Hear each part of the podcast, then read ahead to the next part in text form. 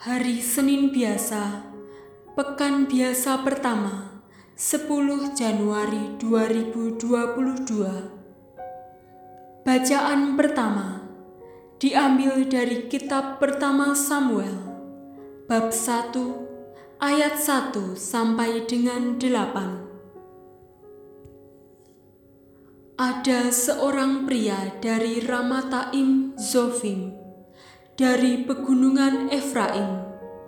Namanya Elkana bin Yeroham bin Elihu bin Tohu bin Zuf, seorang Efraim. Ia mempunyai dua istri, yang seorang bernama Hana dan yang lain bernama Penina. Penina mempunyai anak, tetapi Hana tidak. Setiap tahun, Elkana pergi meninggalkan kotanya untuk sujud menyembah Tuhan semesta alam dan mempersembahkan kurban kepadanya di Silo.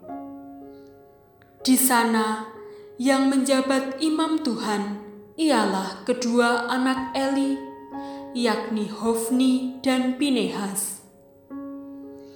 Setiap kali Elkana mempersembahkan kurban, diberikannya kepada Penina istrinya dan kepada semua anaknya laki-laki dan perempuan masing-masing satu bagian. Tetapi Hana yang sebenarnya lebih dikasihinya hanya mendapat satu bagian juga, sebab Tuhan telah menutup kandungannya. Karena Tuhan telah menutup kandungan Hana, Penina selalu menyakiti hatinya supaya Hana gusar. Demikianlah terjadi dari tahun ke tahun. Setiap kali Hana pergi ke rumah Tuhan, Penina menyakiti hatinya, sehingga Hana menangis dan tidak mau makan. Lalu Elkana, suaminya, berkata kepada Hana, "Hana, mengapa engkau menangis, dan mengapa engkau tidak mau makan? Mengapa hatimu sedih?" Bukankah aku lebih berharga bagimu daripada sepuluh anak laki-laki? Demikianlah sabda Tuhan.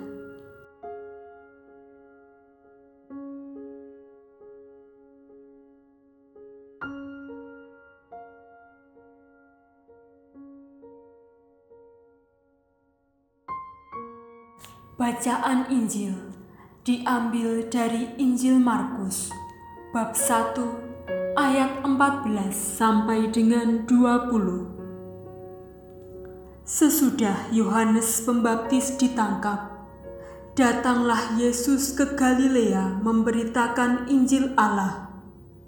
Yesus memberitakan, "Waktunya telah genap, kerajaan Allah sudah dekat. Bertobatlah dan percayalah kepada Injil.